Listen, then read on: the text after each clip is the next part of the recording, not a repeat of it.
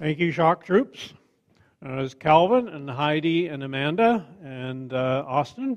Uh, thank you. Did you notice in Jehoshaphat's story there that they were the shock troops? They sent the praise team out in front, ringing that cowbell or whatever they had. Yes, praise God. Thank you. And Psalm one hundred says, "Come before him with joyful songs. Enter his gates with thanksgiving and his courts with praise." Praise is key. Especially in those hard times when you don't feel like it, you choose to praise God, and he gives victory. Praise God.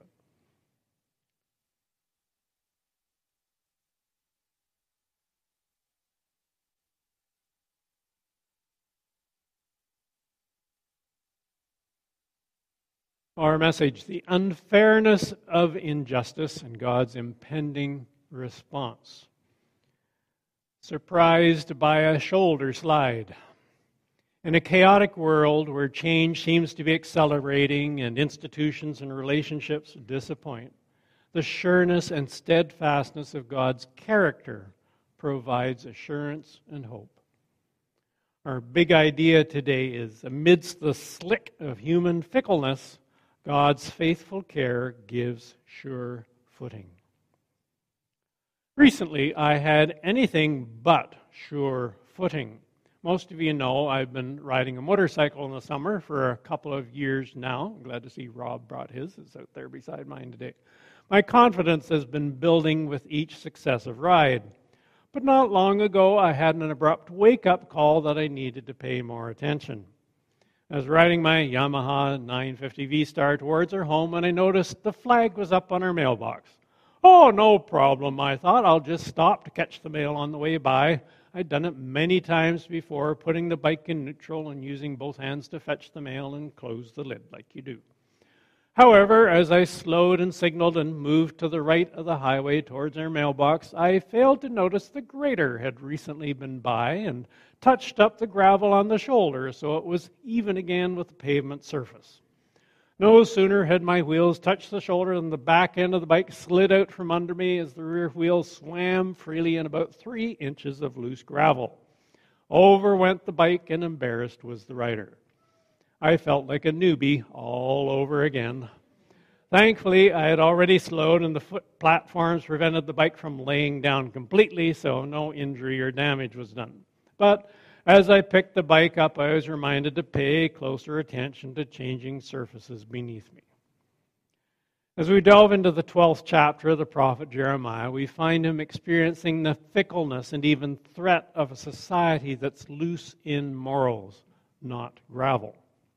It's a culture of deceit and lies where he can no longer trust his own townspeople or his own family. There's no sure footing when it comes to the relationships he formerly felt safe in. Chapter nine, four to six describes this shifty people thus. "Beware of your friends. Do not trust your brothers. For every brother is a deceiver, and every friend a slanderer. Friend deceives friend, and no one speaks the truth. They have taught their tongues to lie. They weary themselves with sinning. You live in the midst of deception. In their deceit, they refuse to acknowledge me," declares the Lord. Jeremiah finds he needs to put his faith in God when others around him are so deceptive and creative in lying. While Jan, who was thirty-five years old, was visiting her mother, they went for a walk and bumped into the pastor.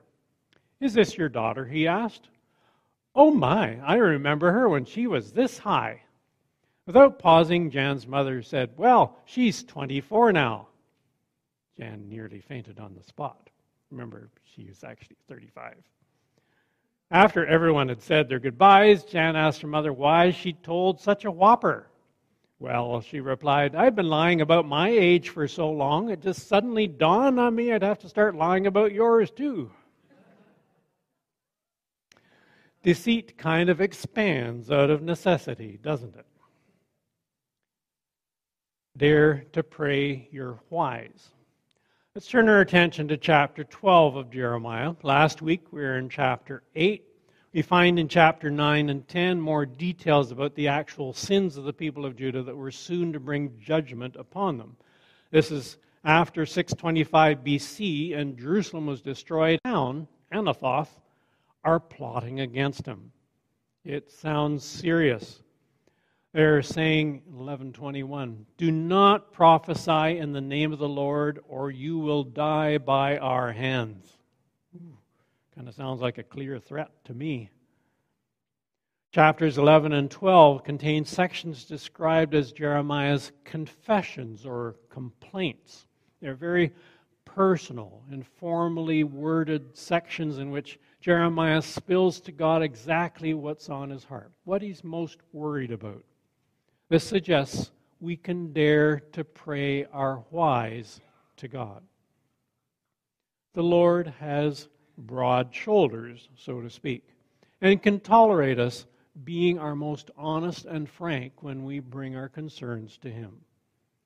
Listen to the whys and how long, Jeremiah twelve, one and four. I would speak with you about your justice. Why does the way of the wicked prosper? Why do all the faithful, faithless live at ease? How long will the land lie parched and the grass in every field be withered?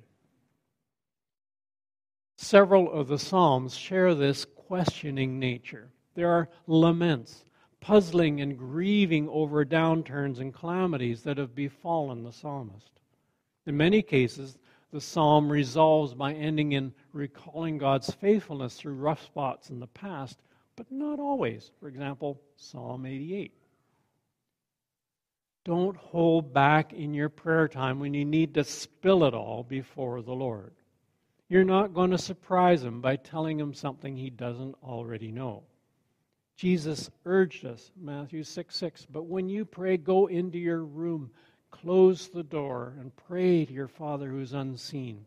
Then your Father who sees what is done in secret will reward you. Psalm sixty-two eight tells us, trust in Him at all times, O people. Pour out your hearts to Him, for God is our refuge. And Lamentations two eight advises, pour out your heart like water in the presence of the Lord. He wants us to be completely open and honest with Him. Why bother to pray? There wouldn't be much point in praying if God's character weren't one anchored in justice and righteousness and faithfulness. Notice how Jeremiah leads into his why and how long questioning at the very start of chapter twelve. He says, you are always righteous, O Lord, when I bring a case before you. Yet I would speak with you about your justice. Jeremiah endured through some four or more difficult decades of moral slide and resulting disaster for the southern kingdom of Judah. It must have been very discouraging and depressing for him, including to have those threats made on your life. But his faith in God's righteousness helped him not to give up. He believed that justice and righteousness were at the very core of God's being. Jeremiah could count on God to make things work out right. Some good verses to memorize are Jeremiah nine twenty-three and twenty-four. This is what the Lord says, let not the wise man boast of his wisdom, or the strong man boast of his strength, or the rich man boast of his riches.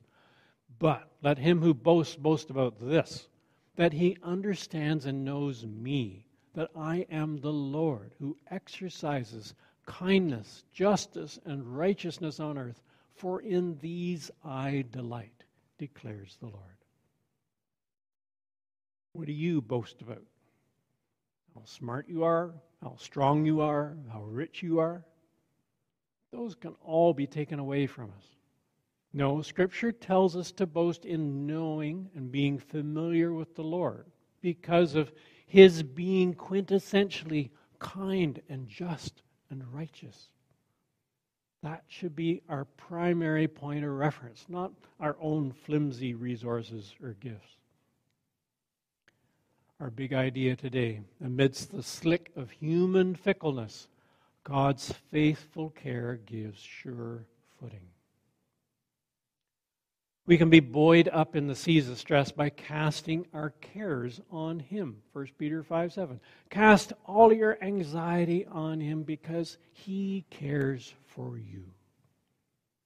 But in our noisy culture, we need to carve out time for prayer and to be quiet enough before God to hear our soul cries and His reassuring response. Back in nineteen fifty-six, Billy Graham wrote, America seems to be pleasure mad.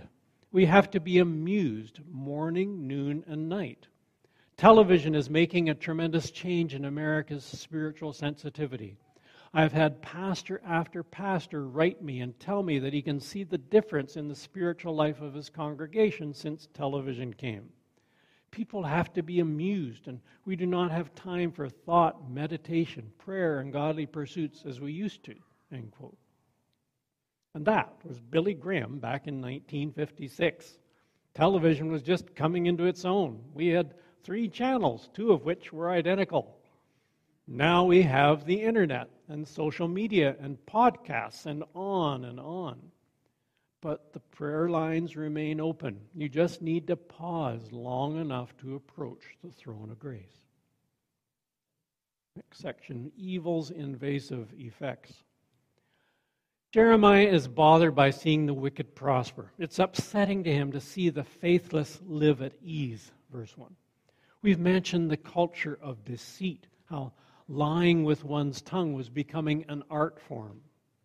Jeremiah nine eight, their tongue is a deadly arrow, it speaks with deceit. With his mouth each speaks cordially to his neighbor, but in his heart he sets a trap for him. This lying in their speech even extends to their religious services.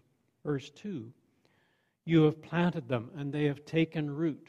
They grow and bear fruit. You are always on their lips, but far from their hearts. Hmm, what about us? When we're singing in church, do we just kind of mouth the words and think about what we're having for lunch, or do we really mean the lyrics we're singing? Do we make it our own? Are we simultaneously opening our hearts to let the Lord show us what we need to have brought to our attention? I enjoyed the hymn sing on Seniors Oasis Day this past Monday at Stainer Camp. Some of the hymns were so old they were even new to me, but maybe that made me pay more attention to the actual verses. It's a wonderful sound to hear more than three hundred people singing out familiar choruses. But it's a continual exercise to consider the meaning of the words and not get sidetracked by details of harmonizing or the appearance of whoever's leading. The worshipers in Jeremiah's day were hypocrites, pretenders, having God on their lips but not their hearts.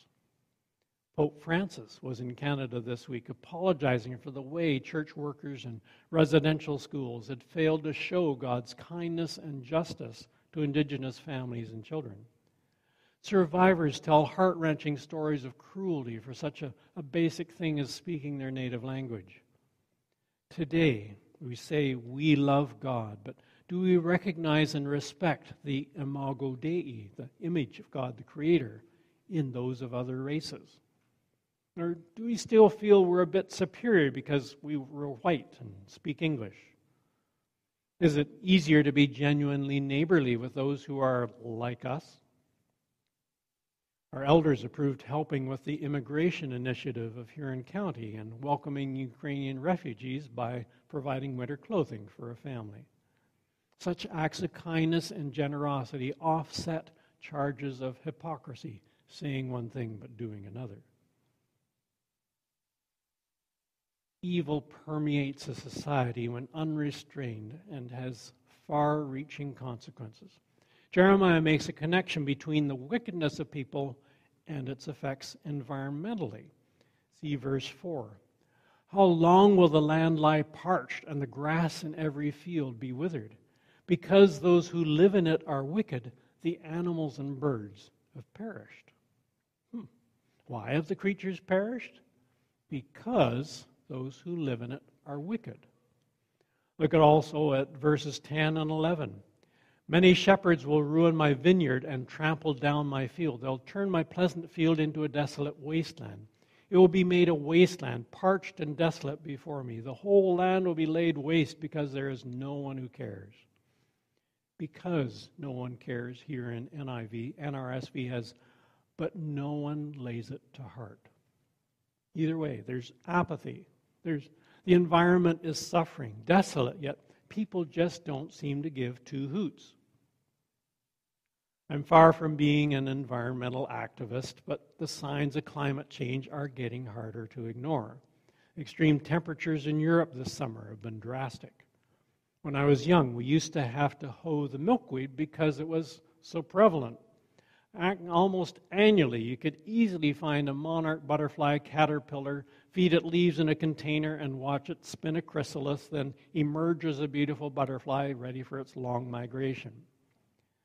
Now monarchs are being added to the endangered species list.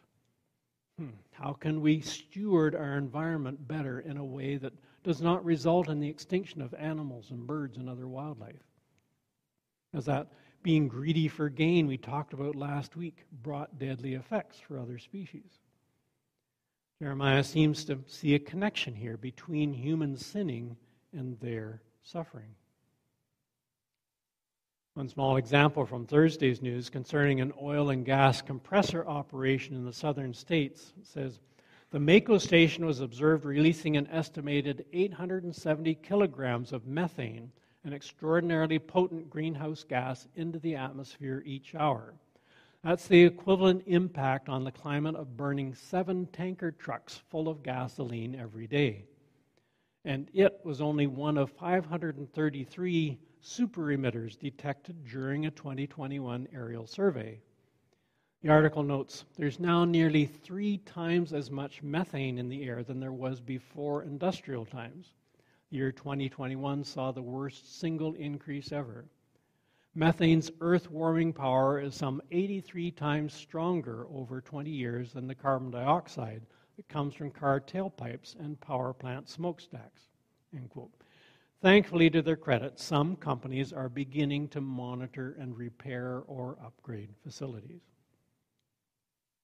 Next section, pressures God's preschool.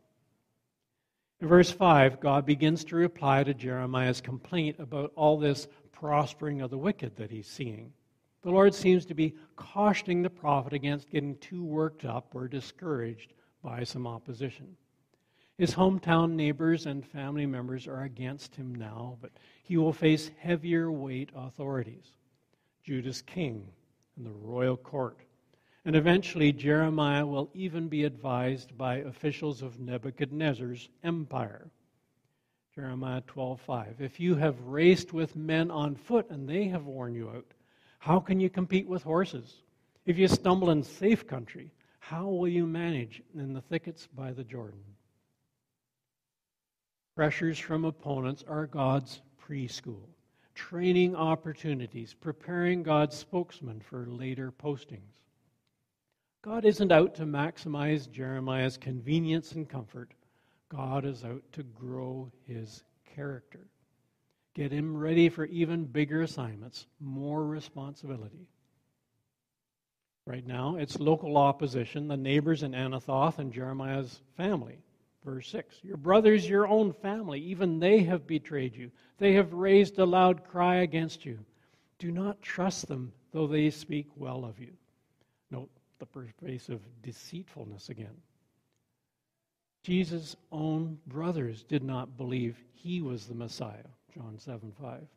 Jeremiah is getting a similar rebuff from his kin. But this is a classroom where the Lord is teaching Jeremiah to trust him, that God will preserve his life despite the serious threats. Verse thirteen summarizes the comeuppance the wicked will eventually receive. They will reap what they sow. Verse thirteen, they will sow wheat but reap thorns. They will wear themselves out but gain nothing. So bear the shame of your harvest because of the Lord's fierce anger. Paul reminds the church in Galatians six seven, do not be deceived. God cannot be mocked. A man reaps what he sows. God's intimate immensity. Once again, today's big idea, amidst the slick of human fickleness, God's faithful care gives sure footing. Yes, there is human wickedness abounding. People are lying with their tongues. The culture has become so shot through with deceit you can't trust anyone. Even Jeremiah's own family members are apparently plotting against him. But in spite of it all, God's in control. God's going to be protecting the prophet and keep him safe to accomplish God's mission. Treachery abounds. People are trying to trip Jeremiah up with their lies and plotting like a slippery oil slick, but God is faithful and will give him sure footing. Jeremiah has a big view of God, his immensity. Yet Jeremiah also realizes God is very personal and intimate in his dealings with people. For the bigness of Jeremiah's view of God, see ten six, in the midst of a description of man-made idols. It says, "No one is like you, O Lord. You are great, and your name is mighty in power. Who should not revere you, O King of the nations? This is your due. Among all the wise men of the nations and in all their kingdoms, there is no one like you." Jeremiah recognizes how big God is. The end of chapter twelve even describes how God is concerned with the nations around Israel and will uproot or establish these Gentiles depending on whether they learn his ways and acknowledge him. God is sovereign and concerned about other nations, holding them accountable, not just the Jews. Yet, this righteous, just, almighty God is also kind, loving, caring, intimate. Note the beginning of verse three in chapter twelve. "Yet you know me, O Lord. You see me and test my thoughts about you." Fascinating. God is not so big, so preoccupied with judging the rulers and nations that he does not also see you personally and know you better than your closest friend. He tests your thoughts about him because what you think of him matters greatly to the Lord. We see this intimacy reflected in Jesus teaching his followers to call God our Father, Abba, Papa. This is a heavenly Father who gives good gifts to those who ask him. Matthew seven eleven. Now, that just kind of struck me. seven eleven. He gives good gifts. Isn't that an appropriate verse reference? God's your seven eleven. This Abba, Papa, knows the number of hairs on our head. Matthew ten twenty. Now that's detailed, intimate knowledge. Yes, it's a great big world, at times a scary and unpredictable world. There are plenty of people out there wanting to trip you up and scam you and profit at your expense, kick you to the curb even. But God sees you and knows you. He's got you in his faithful care. Big idea. Amidst the slick of human fickleness, God's faithful care gives sure footing. Last section, despite the worst ebbs and flows.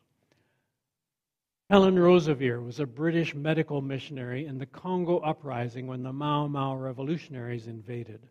She was brutally attacked.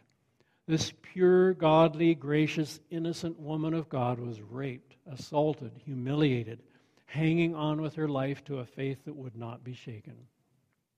While recovering from that horrible event, Helen and the Lord grew closer together than they had ever been before. She wrote a statement in the form of a question that every person needs to ask herself or himself.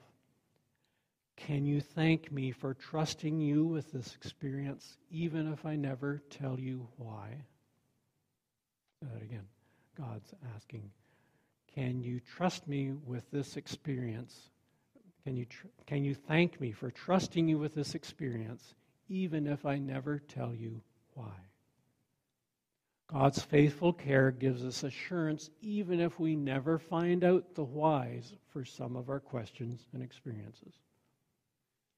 In closing, here's a prayer by Chuck Swindoll riffing off a quote by Vincent Van Gogh, who once said, "There's ebb and flow, but the sea remains the sea.